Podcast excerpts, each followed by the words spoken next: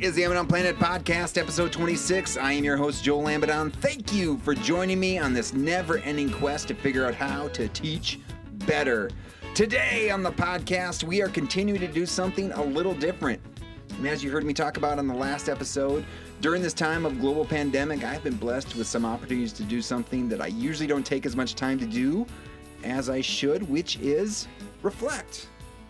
You know, think about what's happened, process it, kind of make sense of what what worked, what didn't work, what I want to start doing, what I want to stop doing, what are the gaps, right? And really think about it before moving on to the next teaching task. And usually, um, kind of like with this podcast, or like I'm currently in my office, which is a closet off of my garage, where I'll finish something and I just close the laptop and move out. I don't close any windows, I don't save anything. I'm like, I just want to get out.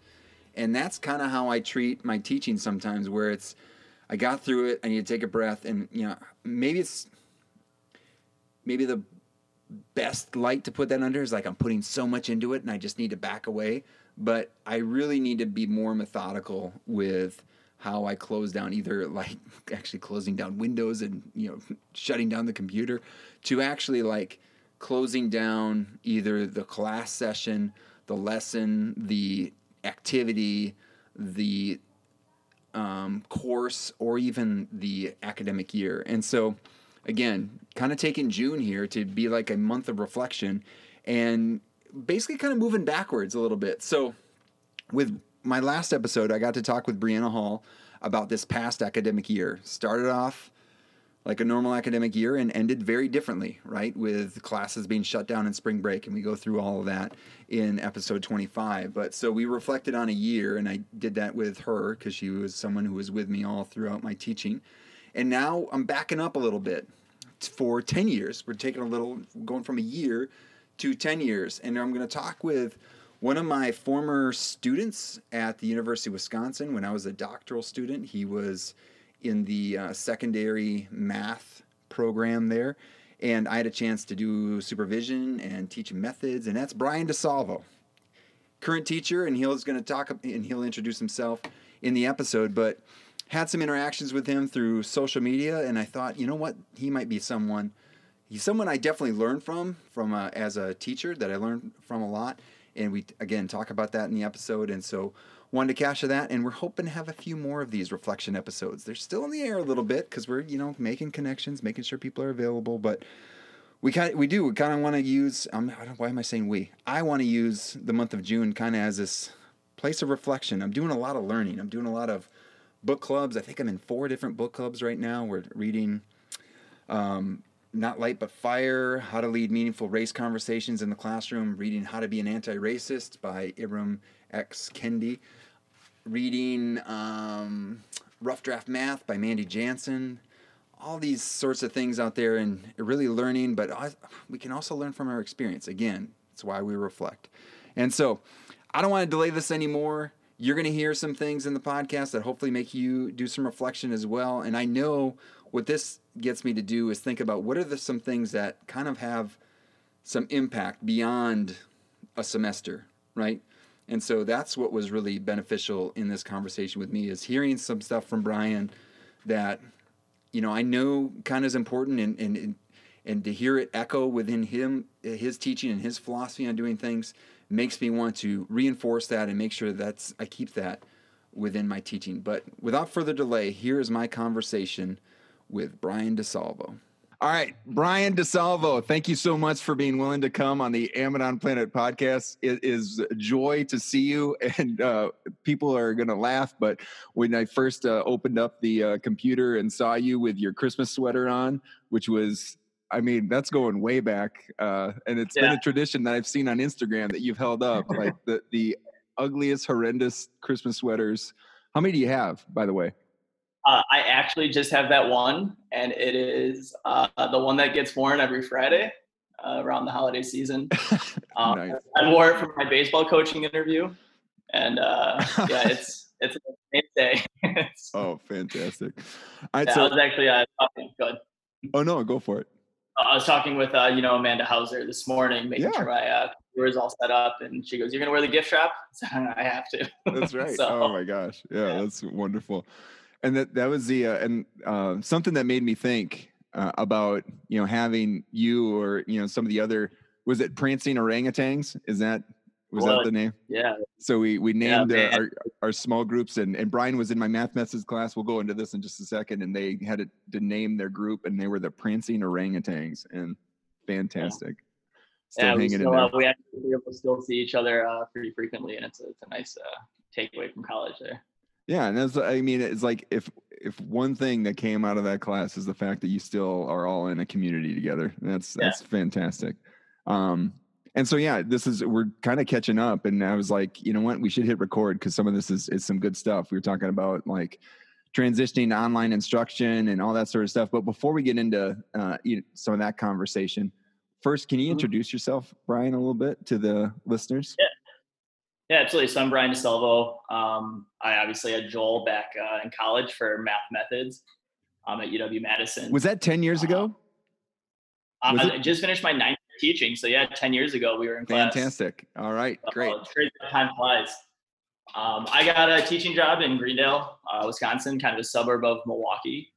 Uh, and that's where I've been for my whole teaching. So I've kind of grew a life down here in Milwaukee. Uh, but yeah, so that's, that's where I'm at. And uh, what are some of the things you do in your school besides teaching mathematics? I know you're pretty involved as well.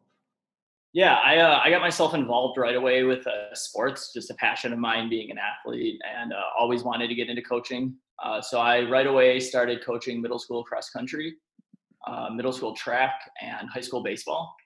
and then during the one off season in the winter, I worked scoreboard for like basketball games, that sort of winter intramurals, working with open gyms. So very much in the sports realm of it. Uh, then throughout my 10 year or nine years, I, uh, I held chess club for a year, board Fantastic. game club. Yeah. Um, just some of that uh, ways to get involved with students outside of teaching math.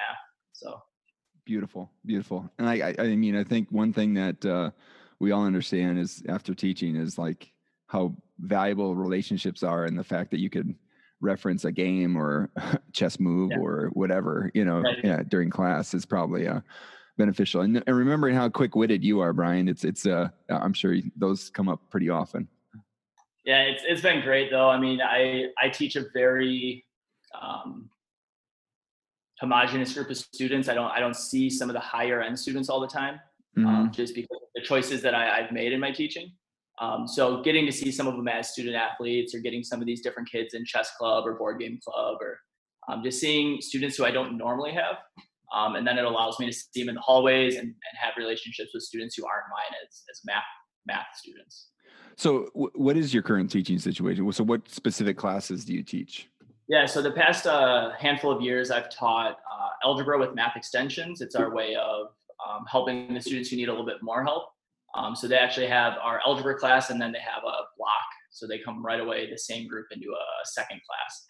So I taught that for about three or four years. Um, and then I just stopped teaching that in the past year uh, because I picked up a course called ALEKS. Um, and I'm sure if anybody out there is mm-hmm. a math listener, ALEKS is that online uh, self-paced uh, sort of class. And so I've taught, I started teaching that this year. Uh, we're using it a lot for our students who have gaps. And so we're able to meet them where they're at. And they might be a sophomore in high school, but if they're struggling in seventh grade math concepts, um, they're working through the program to kind of build those gaps. Uh, it allowed me to work with a lot of special ed students, um, a lot of students who are English language learners. Uh, so we had a couple kids translating it back and forth from Spanish, a couple students who moved from Vietnam, and we just didn't know where they were placed. So we started them in algebra, and they worked through pre-calc by the end of the year because they they knew the math, they just had to learn the language. Wow. Yeah. Yeah. So it's been a cool opportunity for me, uh, just getting to work with students uh, from different locations, but also just different places in math. Um, I teach algebra, just a freshman first welcome to high school algebra class. Um, and if I could keep one, that's the one I keep. Uh, I've taught that I think for eight years now. There's just something special about freshmen uh, when they walk in the door. Yeah, I loved. I mean, I, that was my favorite class to teach for because yeah, um, in Sauk Prairie where I taught, they had to mm-hmm. cross the street. So it was like Sauk City was on one side, Prairie du Sac was on the other side. The high school was in Prairie, and so when they okay. crossed the street, they crossed a, into a, a new town, but they also crossed into the high school and it was just like the fresh faces the uh, yeah. uh, just all the different things going on, the hormones, the I mean, just even negotiate. What does it mean to be a, a high schooler, you know, and maybe a little bit more responsibility? It's it's it's a lot. Yeah, and, and having coached at the middle school for quite a few years, I think this year was my first year. I didn't know like a bulk of the kids coming in, but like mm. that first hour algebra freshman group, and it's like, hey, welcome to high school. I'm the first face you really see. hey, um, is it, it's just it's such a fun way to kind of start start the day and really start the year for me. Um, yeah, no, and knowing your attitude and knowing like, I mean, and I'll I'll take this. So let's just real quick side. Brian and I have not talked in how long? how long? Uh, through a few Instagram posts here and there, but yeah. we're going on nine years here. Yeah, yeah, nine years.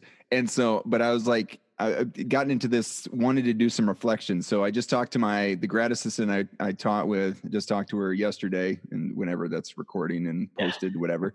But then you today, and I'm trying to get talked to my cooperating teacher. Okay. It, uh, so that would be 20 years ago. Um, next week, Joe Dye, who we've talked about on the podcast a few times. Yeah, and so just like I remember that name class. Yeah. Oh, he came. He, I, yeah. he came and talked once.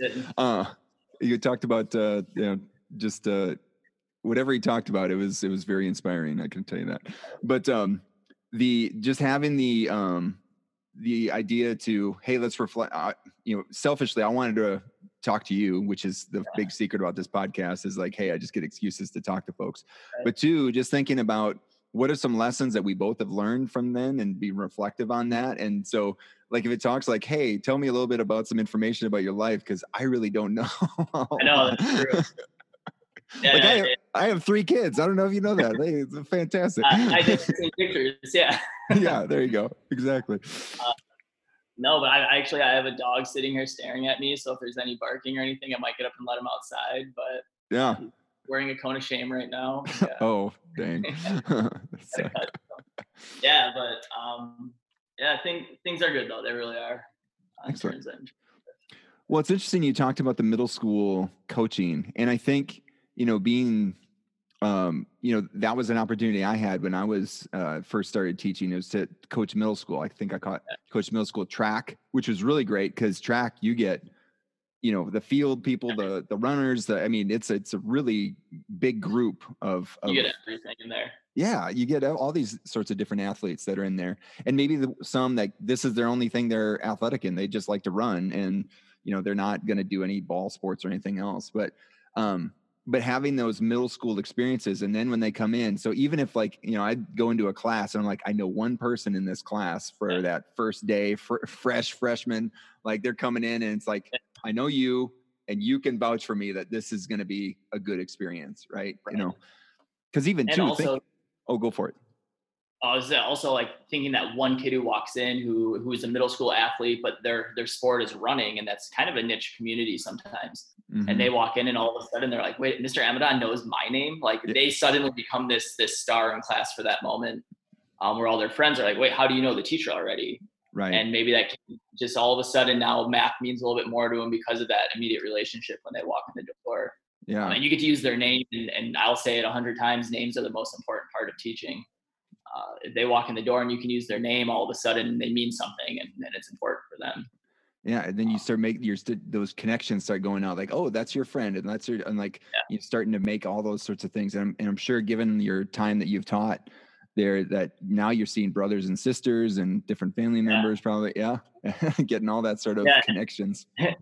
yeah, a couple of years ago, it started like dawning on me. I'm like, wait a minute, I'm seeing the same parents, the same families, and being in that community, and and they know you when they walk in. They've heard about just who you are, good, bad, and different. I mean, everybody has their opinions, but um, just seeing that kind of build on itself and uh, makes makes that first day always easier. I mean, we're nervous that first day too, but it makes yeah, it yeah. easier. Yeah, absolutely. So one thing I wanted to talk about here is um, some of the learnings we've had from each other. Like, cause I, and I'll tell you this, like when I, I've talked to my, some of my um, uh, students now, my current uh, teaching candidates, and I might have told a Brian story uh, a time or two. And it's just because I remember some things that came out of our experience because I think we had two methods classes and supervision together. So yep. I was your university. So I mean, yeah. fairly close interactions and a lot of that with your cohort. That was a sort of the same thing. I had just so many interactions. Mm-hmm. And so thinking about what are some learnings that maybe we've had from each other and how do we see those learnings in our current teaching? And I don't know if you've had a chance to think about that. I can go first if you want, or you can shoot and go I'd first. go back and forth. I don't. I'm sure we're going to steal right. some of each other's ideas. So. All right, you go because I, I want to see if you do the one I'm thinking about. All right. So the, I mean, the one thing that like, if anybody asks, like, what did you get from college? It's how I start my year. I send out that million word essay. Oh, um, oh, every nice. every start of my semester. Um, and it's explain explain that. Explain what the million word essay yeah. is. Um, so I learned that from you, Joel, with the million word essay. Uh, just sending out to parents uh, a brief introduction about myself, uh, who I am, where I'm at in the school, what I do, and then uh, the last last line on there is just a homework assignment for parents, and it's in a million words or less. Uh, tell me about your kid. Tell us. Tell me about your student. Uh, let's start that connection and that communication. Um, so I send that out before the semester, so they'll get it mid-August, so that when those kids walk in the door, uh, maybe I get a 45% response rate, uh, but all of a sudden, half my kids, I have something about them yeah. that they would never tell me because parents love embarrassing their kids. Uh, and it's like it has to be the best way that I've started a school year, and I do it every semester because we switch kids. Awesome. Uh, so yeah, the million word essay came right from you, and it's getting passed along. What's great is, I mean, I got that from someone in my master's cohort who I think she taught in like somewhere by Green Bay. I can't remember where. Little Chute, Little Chute, Little Chute, okay. uh, which is by Green Bay. And uh, you know, she did that, and so I took it from her. And this this goes back to a lesson from Joe Dye. Joe Dye says, "Hey, we're teachers. We're we're kind of all pirates. You know, we're stealing from each other, and it's like as long as it's for the benefit of kids, that's fine. You know." And so, awesome. I'm glad you're using that. That's great. I yeah, and one of the I remember one of the responses I got because I had a number of uh, English language learners in my class. So I made I had uh, my support person uh, help me translate it into Spanish so I could send it to everyone. And I remember um, uh, the the the note came back, real short note. It says he's it's like a it had said in Spanish, he's a good kid, a little naughty. And, and like she translated, gave it to me, and I read it and I brought it to him, and I'm like, "Is that true?" And he's like, kind of nods, yeah, yeah, that's, that's true. But but I mean, now all of a sudden we have this connection, and the parent sees me as someone who reaches out, and I'm sure you probably get some uh, communication that way as well. Yeah, absolutely. And it, it just that fosters communication for the whole year. Uh, they sit down at parent teacher conferences and you might just get, Hey, I read your email. I apologize for not responding. And it's like, yeah, but it might have brought you here because you read that email. Right. Um, and, and then I also have an easier time reaching back out, knowing that there's been this communication that isn't just about whether your kid's not doing this. It's you, we've already talked about who your kid is as a person. Now I'm just showing you that I, I'm following up and I'm caring about your students still. Right. It's like you're laying the conduit already for communication yeah. to go flow back and forth. And it's like if yeah. they have a concern, it's, it's like I've already communicated with Mr. DeSalvo. Yeah. It's important for the parents not to hear the first communication to be a negative or to be something that needs to change. Uh, in my opinion, it's better to have that positive, um, we're in this together uh, communication, and now right. let's just work together.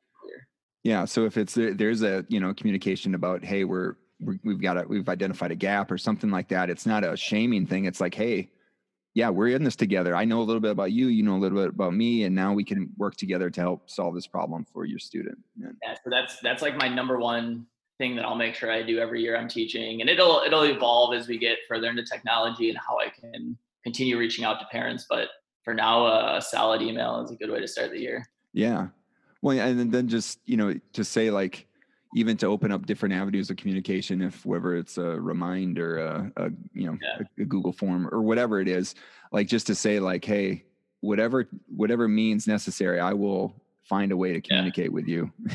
so that's yeah. good, excellent. Um, I was so here's one thing I was thinking about. I, I have two main things, but one that I remembered is you had such a pride in what you did. And as a first year, you know, teacher candidate doing your lessons in front of a supervisor, there's lots of stress. And I remember the first time that we I went and observed you, it did not go well. Do you remember that? I do. I but do. The, but this is what's this is what I it's for anyone's first lesson, anyone time they first teach anything, and right now we have our teacher candidates, they do it in front of something called Teach Live, where they do it in front of like avatars, like, okay. and, and so like they get the like the curve is a lot easier because it's like in this room with no one, you know, just a few people watching. but like you're live, like boom, and there's me. I'm writing everything down and everything. And I just remember it didn't go up. But the thing that was so impressive about you, Brian, which wakes, which I tell everyone about, is the fact that you were like, you thought about it. You sent, I believe you sent me an email and say, I want to do it again and I'm going to do it better. And then came back and you knocked it out of the park. It was just, you could tell like there was a moment that was like a mile marker of your um and, and maybe mile marker of your development for at least from my perspective of like there was something there that clicked where the first time i don't know what happened you know that you know nerves or you know like think something went off kilter right away or the to the second time where there was connections there was a an ease there was like maybe i just needed to get that one out of the way and yeah. it was like it was the most beautiful thing and it was just like that you the fact that you're willing to reflect on that experience learn from it and then go in and just I, I think do some of the most i don't know pretty creative things that i saw in a classroom after that and it was just like what happened i like i, I mean i still i wonder if if that stands out to you what stands out to you from that moment do you do you remember that does it stand out to you as much as it um, does to me no, it doesn't stick out to me as much as it did to you. I remember the moment. Um, and I can just remember though not being happy with how it went. And obviously as a person who self-reflects, that's not a great feeling and and feeling looking back and knowing I wasn't as prepared as I needed to be. Um, which I, I'm glad that moment happened because it it forced me to realize like that's not going to work. What you just did doesn't work. Um, and being a little bit humble about it. I mean, that comes from you too, though. The idea of that when you took the notes and it didn't go well, you knew it in the moment. I knew it in the moment, but like you were one who had built a relationship enough with us as a cohort. But for me to be able to reach out and say, "Hey, we need to do that again. Like, can you come? Can you come do this whole process again?" Um, and just how important that relationship is, uh, because it could have gone very differently if you were one who just then immediately criticized, um, immediately shut down uh, the avenue for reflection.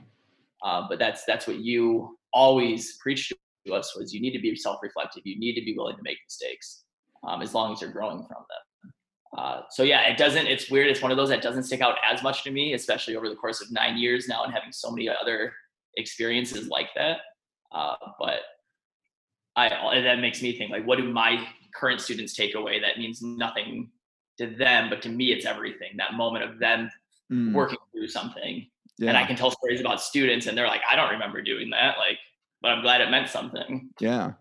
No, and I wonder too, like, I wonder, are there things that you've done like through, you know, your, your time there to, to think about where you've had those moments where you're like, Ooh, that didn't go, I'm going to have to, I'm going to, you know, restart it. I'm going to do something else. I'm going to, you know, uh, learn from that mistake and immediately pivot to do something else. I don't know. Does anything stand out from you? Yeah, uh, so I teach a, a course. Um, it's our Algebra 2 course, but we teach it kind of summer school during second semester. Any kid who got an F in the course just retakes it with me. Mm. Um, and so it's a smaller group. And I can just vividly remember there were like three days that I was trying to teach something and they just, it wasn't clicking for them. And instead of just pushing through on that fourth day, I came into class and said, All right, guys, we all know that the last three days didn't work. Um, and instead of just pushing through, we're going to start over. I'm going to try a different way. Uh, and you could kind of see them perk up just a little bit, just enough to be like, he acknowledges it's not working. Uh, maybe the second way wasn't like all of a sudden they got the topic. I mean, we're doing algebra two, uh, like whatever that tough topic was for them, but it came back and just approached it a different way, organized things a little bit differently um, on that fourth day of the week. And they bought in a little bit more. Um, I felt a little bit more sense of relief because I saw them buying in a little bit more, and ultimately we got through through that concept. Um, well, you think about how much that probably meant. I mean, so something probably didn't go right in that semester where they they weren't getting the content. Um, and so like the fact that you know to to see a model in front of them that's like, hey, I'm noticing something's not going right. Here's I, I get eh to see this you know educated person processing, trying to figure out. All right, here's a new path in order to take. Because if I keep doing the same thing, we're just going to be banging our heads against the wall. And this actually does mean something and to have that modeled yeah. in front of them i mean that's a that's great yeah so i've seen that i mean i've seen that a few times and and ultimately now i have i have such amazing colleagues that i work with that we're able to sit down for a quick lunch meeting and just like hey that didn't go what, what can we do tomorrow and um, we're, we're really in it together i do work with some really really amazing colleagues so it's been nice to have that that nice. voice to bounce off yeah i don't know if i ever had um my my teaching partner Shane come in. Like, so I mm-hmm. still talk with Shane every day. Like, okay. Um, actually didn't talk to him today. It was not feeling the best, but I talk to him every Thursday, and we still to this day are still bouncing ideas off of each other. It's just they're different different types of ideas. But back in the back when when I would go steal a pop tart from his desk, it would be like, "Hey, I'm gonna try this next," and I would be the one that's like, "I'm gonna try it. Do you want to do it?" And he'd be like, "No." But tell me how it goes, and it'd be like that person that you could run things by, um, I kind of call it a. Uh, I saw somewhere it was written about. It's called like a duo. Um, and like, but you got okay. a group that's even better. That's like Justice League. But uh, so I had like a, a, a you know, like so Shane was the Batman, uh, I was the Robin, like just running around. And now even here at the university, I've got one uh, Anne Monroe. She's been on the podcast a number of times. Who I'll run down and like, hey, I'm going to try something, or I need to do something, and she's someone that would like, have you thought about this? Have you done this? And then like, you know, try it out and be able to run things by her. And so it's so good to have those sorts of things, especially, you know, given that there's so many variables, man, with all the school teacher or I mean, with all the students and all the different situations and, you know, throw a global pandemic in it, you know, you've got to have a group that you can bounce some ideas off of and make some things happen. No, absolutely with that. So what's something like recently, so maybe even within this past semester, like what's something that you've been like, Hey, I, uh, you know trying to trying to do some things maybe having some some mixed results and being able to adapt and move forward like do you have any examples from that from just uh, your move to online instruction i think we talked about that a little bit before we hit record but yeah i mean so just to reiterate we were a one-to-one school so going into it a lot of our students um, had already had access to computers um, to the technology that we were using um, but i didn't use a lot of that technology in my classroom uh, just because that's not really my style. It's not how I prefer to get my instruction out all the time. Uh, if we're in the same room together, I'd rather have that conversation. Now, with that being said, I think technology is incredible, and I learned a lot this uh, last two and a half months about um, how to get material out to kids so that they can work at a different pace. Mm-hmm. That it mm-hmm. doesn't have to be so regimented. Of all right, we're all doing this now um, and, and really working with that technology to, to help them. So we did a lot of Google Classrooms, a lot of videos um, using just apps like Explain Everything um, mm. or Screencastify, um, and just making these videos and getting them out to kids, and then just being there for for help. Um, I did not do any uh, like Zoom call or um, any video conferencing with students, but we did a lot of talking through Google Docs, uh, talking through these uh, live chat apps mm. uh, where I type up the math and put it out onto paper for them. Um, so it's just a different way to approach the math. Um, one thing I did that helped, even if it helped one or two students who reached out, but we had the videos of the math, and then I typed up on the side like the notes that kind of transcripted uh, uh-huh. with all the images and whatnot, so that students who struggle listening and watching and writing, they could read through the notes as well. Nice. Um, so it really forced me to get different avenues out there. Yeah. Uh, again, we can't all, we don't all learn the same way, whether we're in class or sitting at home, uh, and allowed students kind of that different, different way. Yeah, and that just it also opens up, you know, if you all allow those different avenues, like, hey, a kid doesn't have great Wi-Fi at home. They have Wi-Fi. They don't have great Wi-Fi. So, like, if you did like a Zoom call with, you know, like it's just going to crash the whole system. And then versus, hey, this text though on the side of a, a document or something like that. I can totally do that, or I can download a video or whatever. Like, mm-hmm. you know, I can I can do other things, but like, you know, to assume that everyone has the same level of access uh, is is then going to set up some differentiation within your class that you probably don't want. Right now, we have different ways you can access it, not only preference wise, but then also technology wise. Yeah. What um, so any other uh oh, I got one other thing from you that I, I learned. Okay, you you go first. All right. Um, I think one of the things that I, I, I don't know if you remember this because I do. I just couldn't find it. It's in one of my storage units downstairs. Um, you gave us a folder to keep all of our readings and reflections in, and all it was just a Manila folder. And during every class we had something something would be said, and I just write it down. That's where like I kept all my like notes of this meant something to me in this moment.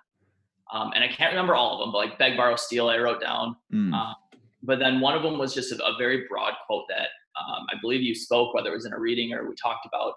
Um, but it went something a little bit. I'm not going to quote it perfectly, but like kids won't care to learn the math until they know that you care about them as a person. Um, and that is like that's my whole philosophy of walking into the building. Um, that they're not going to care to be in my class and learn what I'm trying to teach them. For a lot of kids, math and learning that is not their priority in life. Uh, yeah. Uh, but building that relationship with them allows them to buy in. Um, so that's like that's my whole teaching philosophy. If I could go back and rewrite that, is like you've got to get to know the kid, you've got to get to know their everything before they care to learn, uh, and that comes right from you. I mean, that's that's so yeah. good, and that you know that comes from Joe Dye. yeah. I mean, it's it's amazing. I mean, that's what's cool. I mean, I, I can't wait to talk to him uh, as well. But just seeing like the amount of care that he had for his students, and then I was, you know, absorbed that like, hey, this is the way to do it, and then we see it's passed down. Uh, that's oh man, that's gonna be a good gift to give him. Um, yeah. But that, I mean, but it's true. I mean, that's the thing that is true. And there's so much that we see out there in research and whatnot about the importance of relationships and investing in people. And um, I had uh, Hunter Taylor was on two a couple episodes ago. We talked about atomic habits, and he talked about how they, as a um, he worked with a local football coach, uh, Chris Cutcliffe, to develop like these groups, or ba- basically there were position level groups that could meet throughout the year before you know they're doing football but they're just working on things and it's like they pick some habit that they wanted to build in on and um, that would make them better better people better football players better athlete whatever like they something to get better and yeah. they would touch base with these um, position their position coaches and basically like developing the relationship between the coach and them working on something and helping them work through the process like hey that didn't work. Probably should revise it. How you know maybe we can stretch that goal. And just having periodic meetings like that and that investment.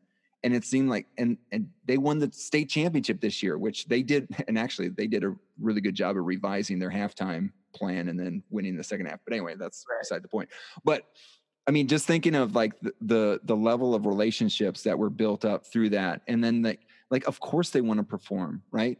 And like, mm-hmm. why is the same thing not being thought about in a math classroom where it's like, yeah, I'm building relationships with you. I'm seeing how you're getting better. I'm right, and like now they're going to want to perform or they're going to want to learn, not because you know, you, they just feel the need or it's going they're going to need it for their career. But you know what? Someone who obviously cares about me is saying it's important. So guess what? I, that's something that I know I need to learn. It's just, no, I don't know. And, and, I don't even, I think you kind of passed over. You said they reformed their halftime, everything. That, that's the point. They modeled it for their athletes and now their athletes are going to buy in when the coach comes up and says, Hey, what we did first half, Hey, guess what? It didn't work. But we've done this so many times together. You have to trust me that mm. changing half right now is okay yeah. And so that modeling and that and practicing that relationship building and that that um, letting them gain your trust as a, as a teacher as a coach as a person uh, is extremely important. Uh, and the more we can model it in the math classroom i do think we'll see some benefits from it. Right because then if i mean like you think about it a situation even with your group that you had in the summer where you did some revamping if you don't have the relationship and all of a sudden day you know four you come and say hey we're going to change it up and be like oh well, they don't know what they're doing or whatnot, you know, like, but the relationship says, Hey, trust me, this is the yeah. best way to go. And it's, there's so much benefit from those relationships. It's just, yeah, that's awesome. Well, okay. So then that, this kind of connects with uh, the next phase is that when I saw, you know, and I, we, we have kind of a, we had like a unique program where you would do a decent amount of field experience. Mm-hmm. And so I saw you, I think, more at the beginning with that story I told before with, with, supervision. But then later on, I remember hearing and seeing like what you were doing in the classrooms and seeing like your personality was coming out in your teaching. Mm-hmm. And I think too often when I would, whenever I go to supervise them or, or go to observe um, someone out in the field that's a beginning teaching candidate, I would not see them being a teacher. I would see them acting like a teacher. And it's like, yeah. oh, they're doing, they're they're parroting what the uh, either their uh, cooperating teacher is doing, or they're parroting what they saw their teachers do beforehand. And they, and, and just for the listeners, like how you saw yourself being taught is a lot of times your default is what you're going to start with. But then I saw you like being the teacher that you were meant to be like your personality coming out like that's not that's not brian acting like that's brian that's brian as teacher out there doing it and just the joy and having fun and like the you know seeing the the crazy sweaters on and like like i mean just having that it's a goal. I mean, I, it's a goal that I have for anyone that I work with as a teaching candidate. I want to see them be the teacher they're meant to be and to see the joy within it because you know what? If you don't have that, that's going to be, I mean, one, it, it's pretty transparent. Like, oh, you're just doing this as a job, but like seeing it as a calling, seeing it as a way to like, this is who I am. This is what I, it's out there in my teaching. And it's just, it was impressive to see that with you. And it's like a goal that I have for others. Uh, anybody who's listening to this, I swear Joel and I didn't talk beforehand. So anything I'm about to say, uh, the number two thing I wrote down that I got from you was be yourself. Uh, I wrote be yourself, and in parentheses I wrote Joel is never fake. Um, and like that's modeled. Like that is that is what I took away from the program. And while it takes some time to get there, it's yeah. not like oh I see Joel himself. I'm going to walk into my room and be that that person. Like you, you build your confidence. Right. Um, like it started with with you and and you preaching that to us and showing that to us and not just telling us to be ourselves, but like you were yourself when you walked into our into our methods class, and when you were sitting in the back of the room, you were engaged as who you are. Um, and then I got lucky. I had uh, Janet Zintel at La Follette High School, mm. uh, where I actually didn't get to see her teach. I had a prep. She had prep, and then I taught honors geometry. Uh, and all I got from her was the encouragement to go do something, go do something new, and be somebody new you are. I didn't watch her and mimic her teaching and that was my first high school teaching experience was like wow. you don't get to watch somebody you just i'm going to help you with the math i'm going to help you build your lesson plans and and make you think outside of the box of like have you thought about this kid right now that you know him for mm. think about how he's going to approach it. And then she'd sit there and watch me teach. And so i didn't have that that model um, going into high school. She was just super supportive of everything i did. And then during that prep period we'd reflect a little bit and talk about like okay maybe this didn't go well. So like she had the teaching end of it.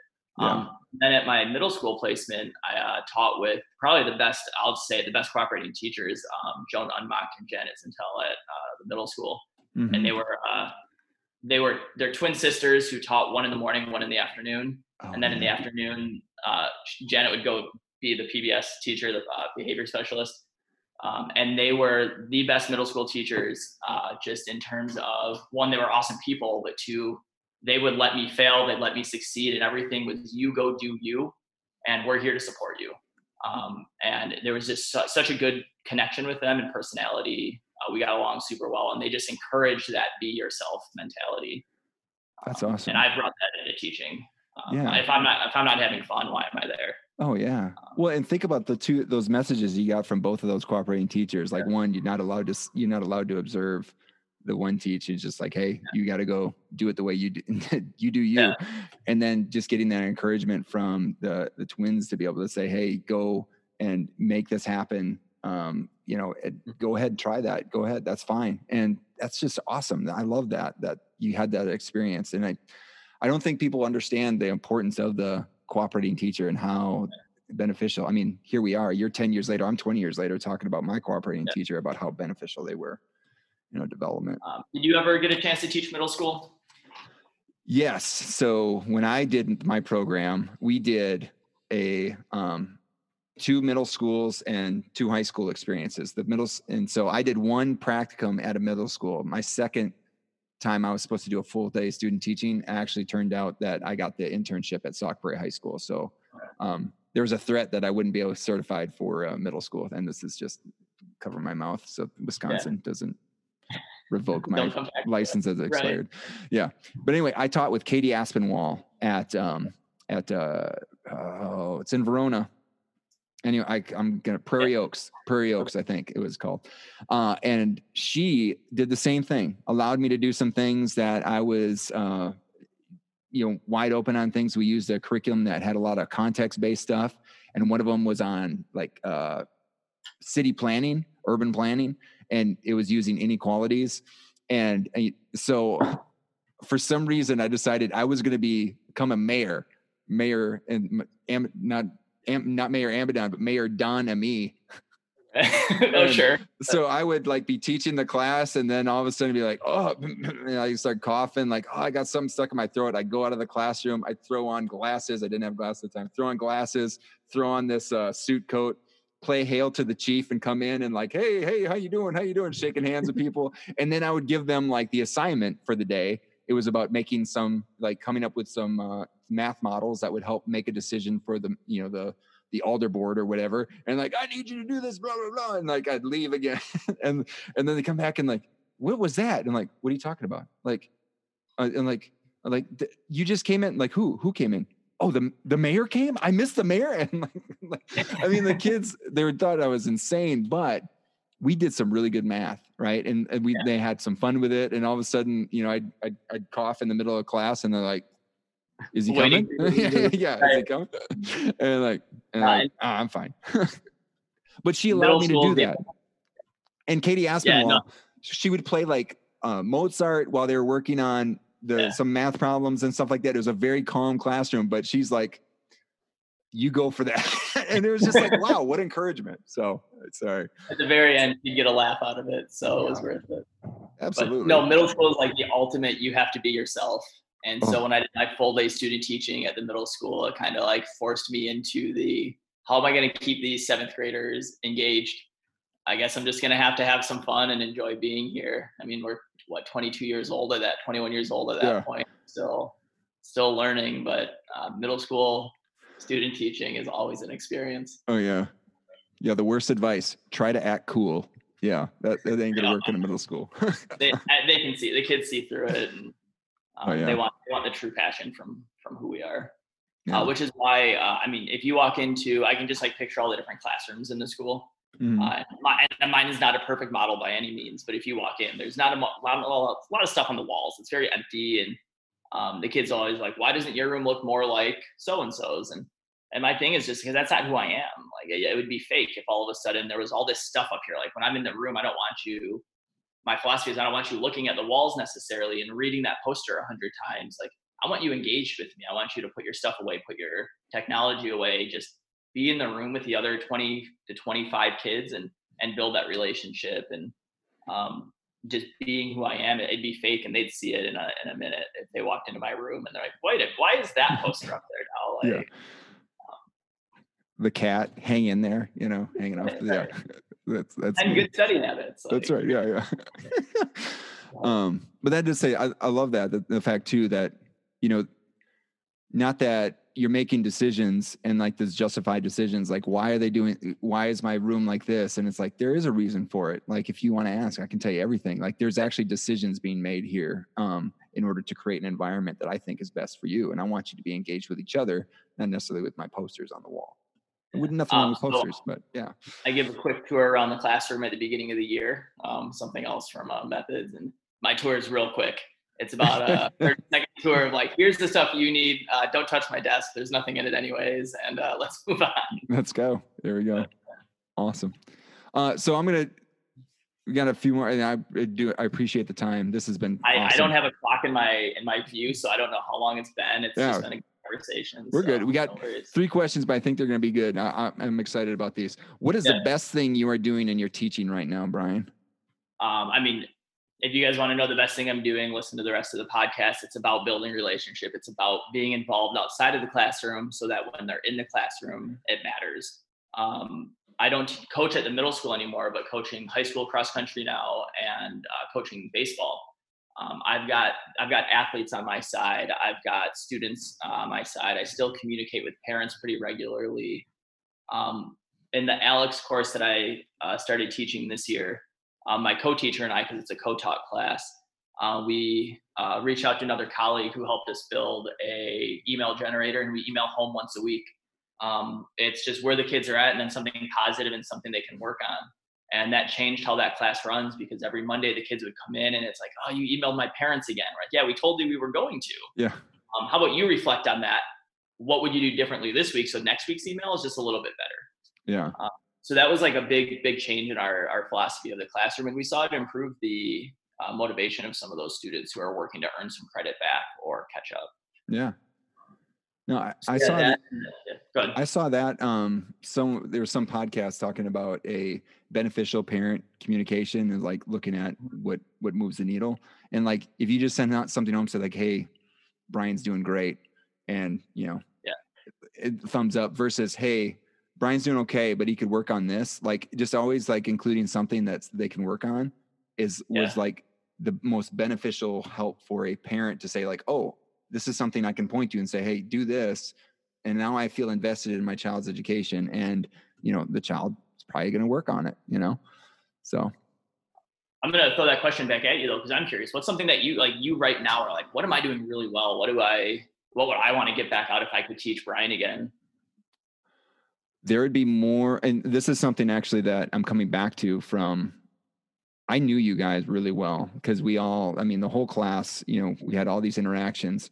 And a lot of times it was those one on one interactions after a supervision or preparing for something.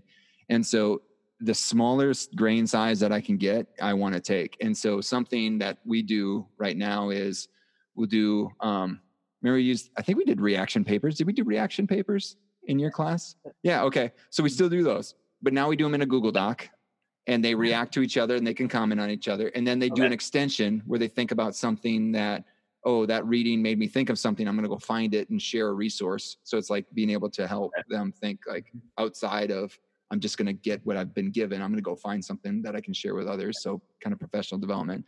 And then they'll do is they'll teach a little lesson uh, in small groups based off of what we read. And um, was beneficial about that is we check in with them before and we check in with them after and we do a little evaluation of their teaching. There's no pressure on it. It's not graded but it's just hey, hey you know did everyone know what they're doing? Were you organized where um, did you make them think? Did you make them work together? You know that sort of thing.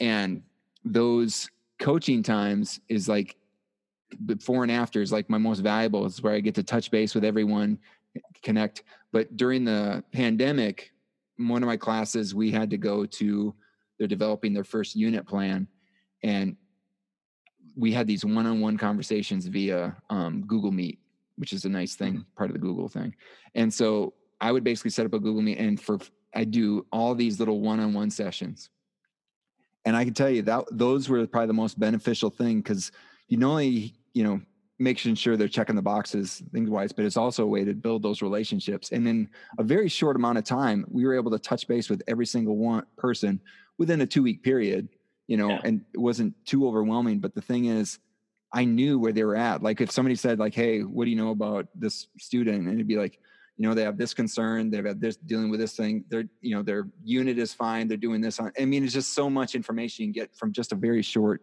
touch base. But just to be, the thing about it was it was strategic. It was like, hey, I'm going to touch base with these people today, and then tomorrow is these people and these people, and like, why don't I have that? So, it, like when it's face to face, you know, so that I am strategic. I'm making sure I'm having some sort of meaningful interaction with folks. And so that's, those are, you know, they were kind of facilitated, but I want to be more intentional with them going forward. And I think no, I really, really like beneficial.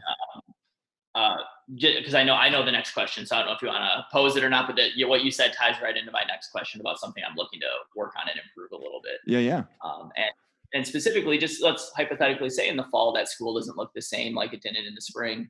Um, one thing I reflected on a lot in those two months of teaching was like I miss seeing the kids. I miss that interaction.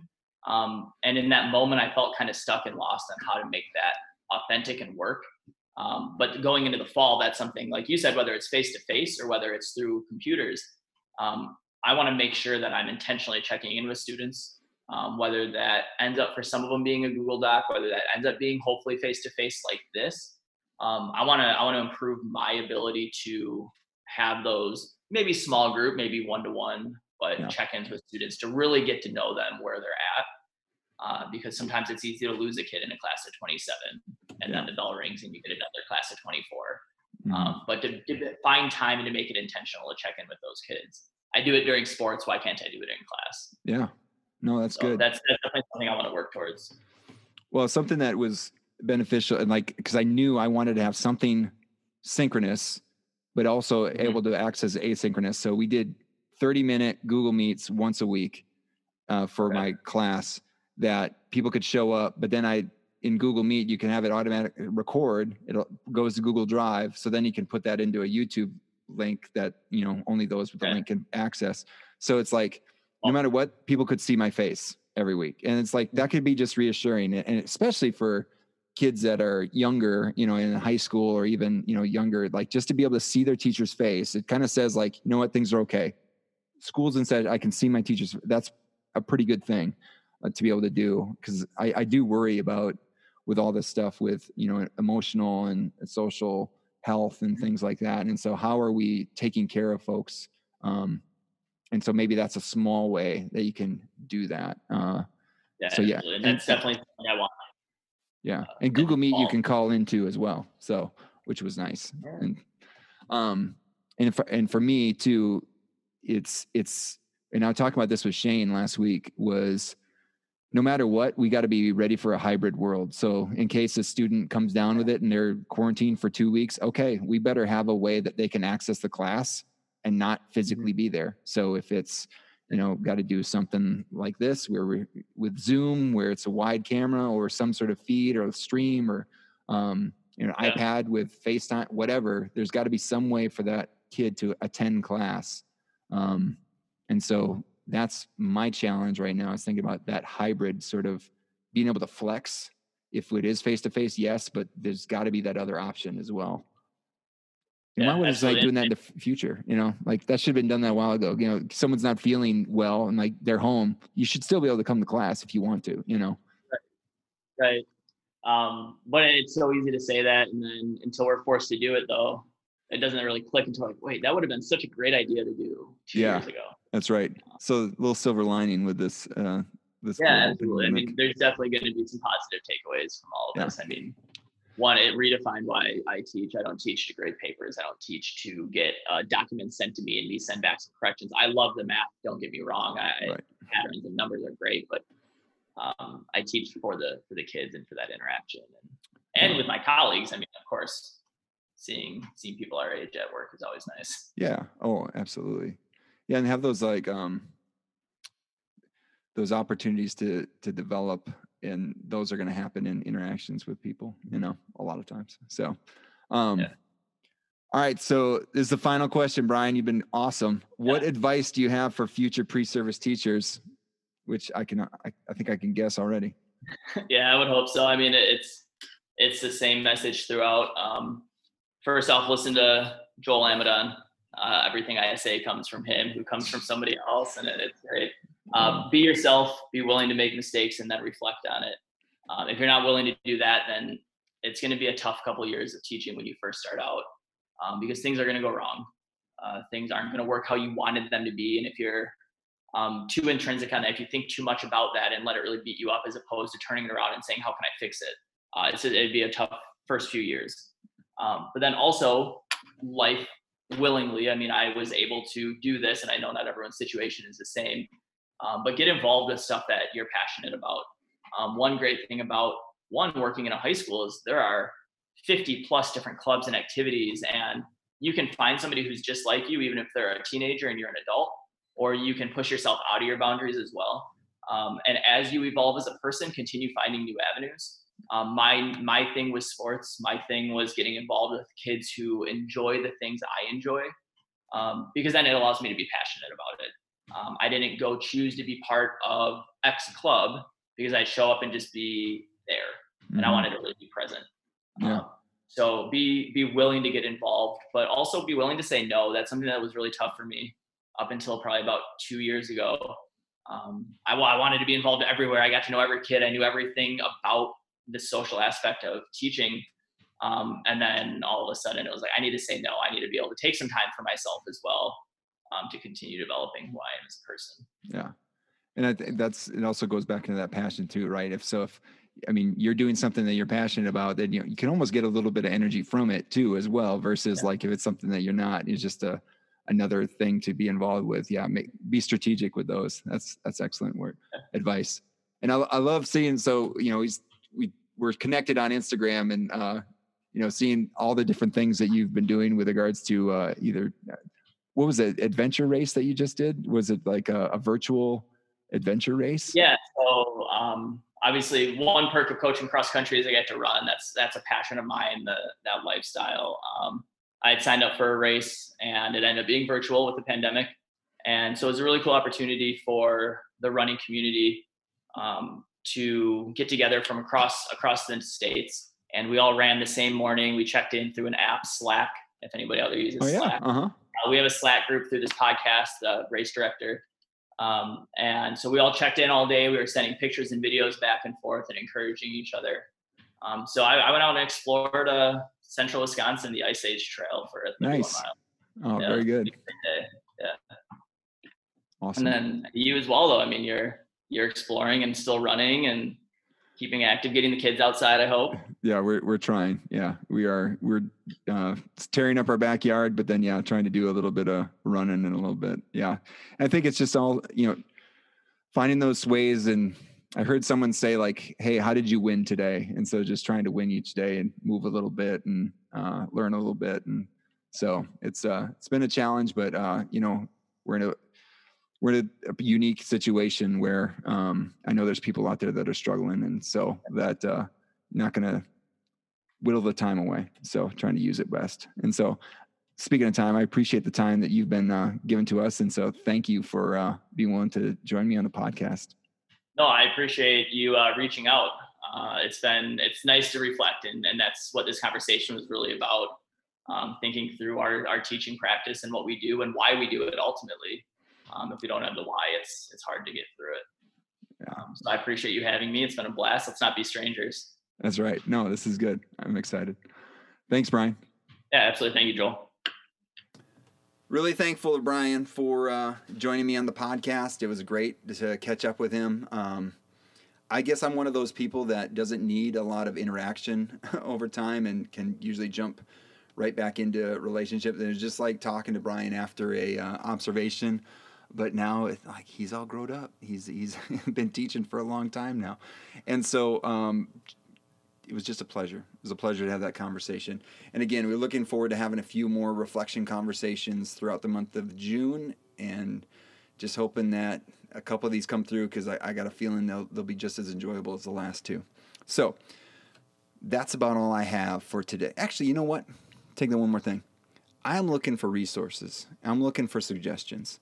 So if you have suggestions for books for me to cover or resources for me to share, go ahead, send me an email at joel at amidonplanet.com. Joel at amidonplanet.com. What I'm really excited about is that when people talk to me about the podcast, they do talk about some things that they're getting out of it. And so I know that there's people out there that have some things that they're getting some out of that are not associated with this podcast, obviously.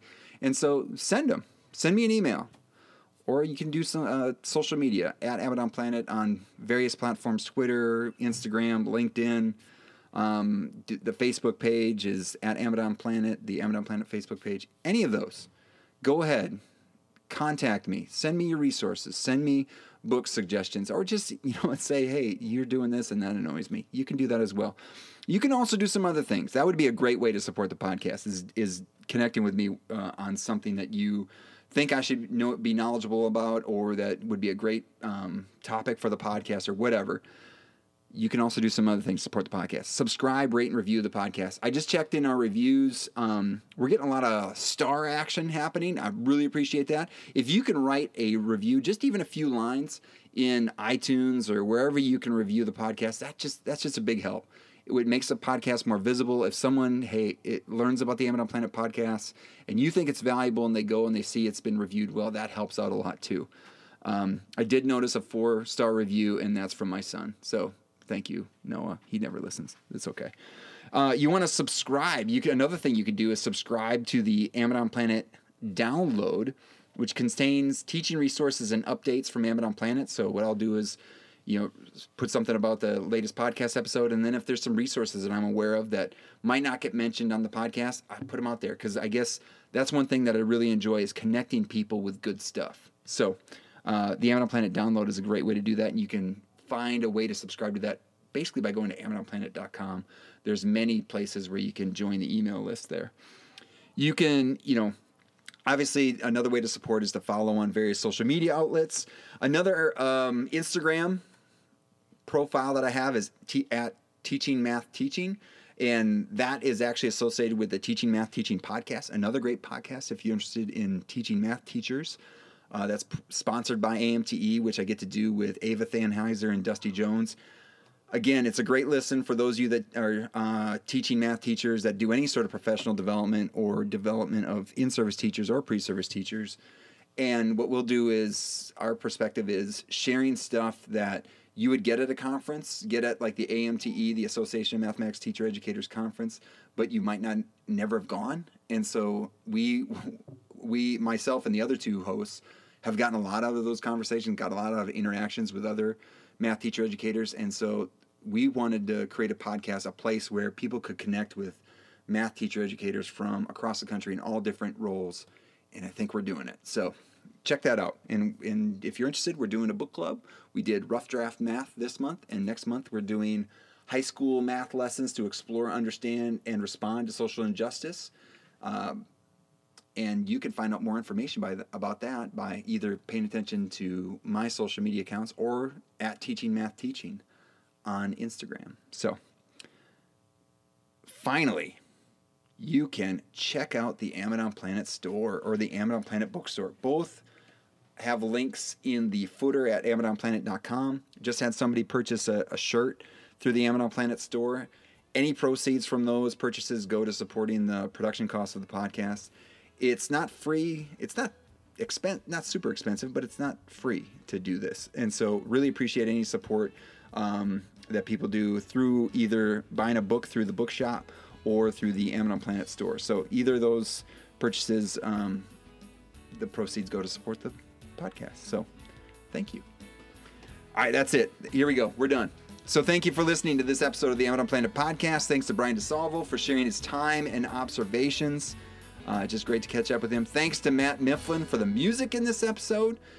And he's been recommending a couple things for me to start playing on the guitar, given this, uh, again, some time uh, to do some things.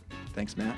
And finally, thank you to all of you out there who are seeking to teach better and be the good in the world by investing in the lives of others. This world is a better place because you have decided to use the gifts you have been given to serve others. Thank you for all that you do. Peace.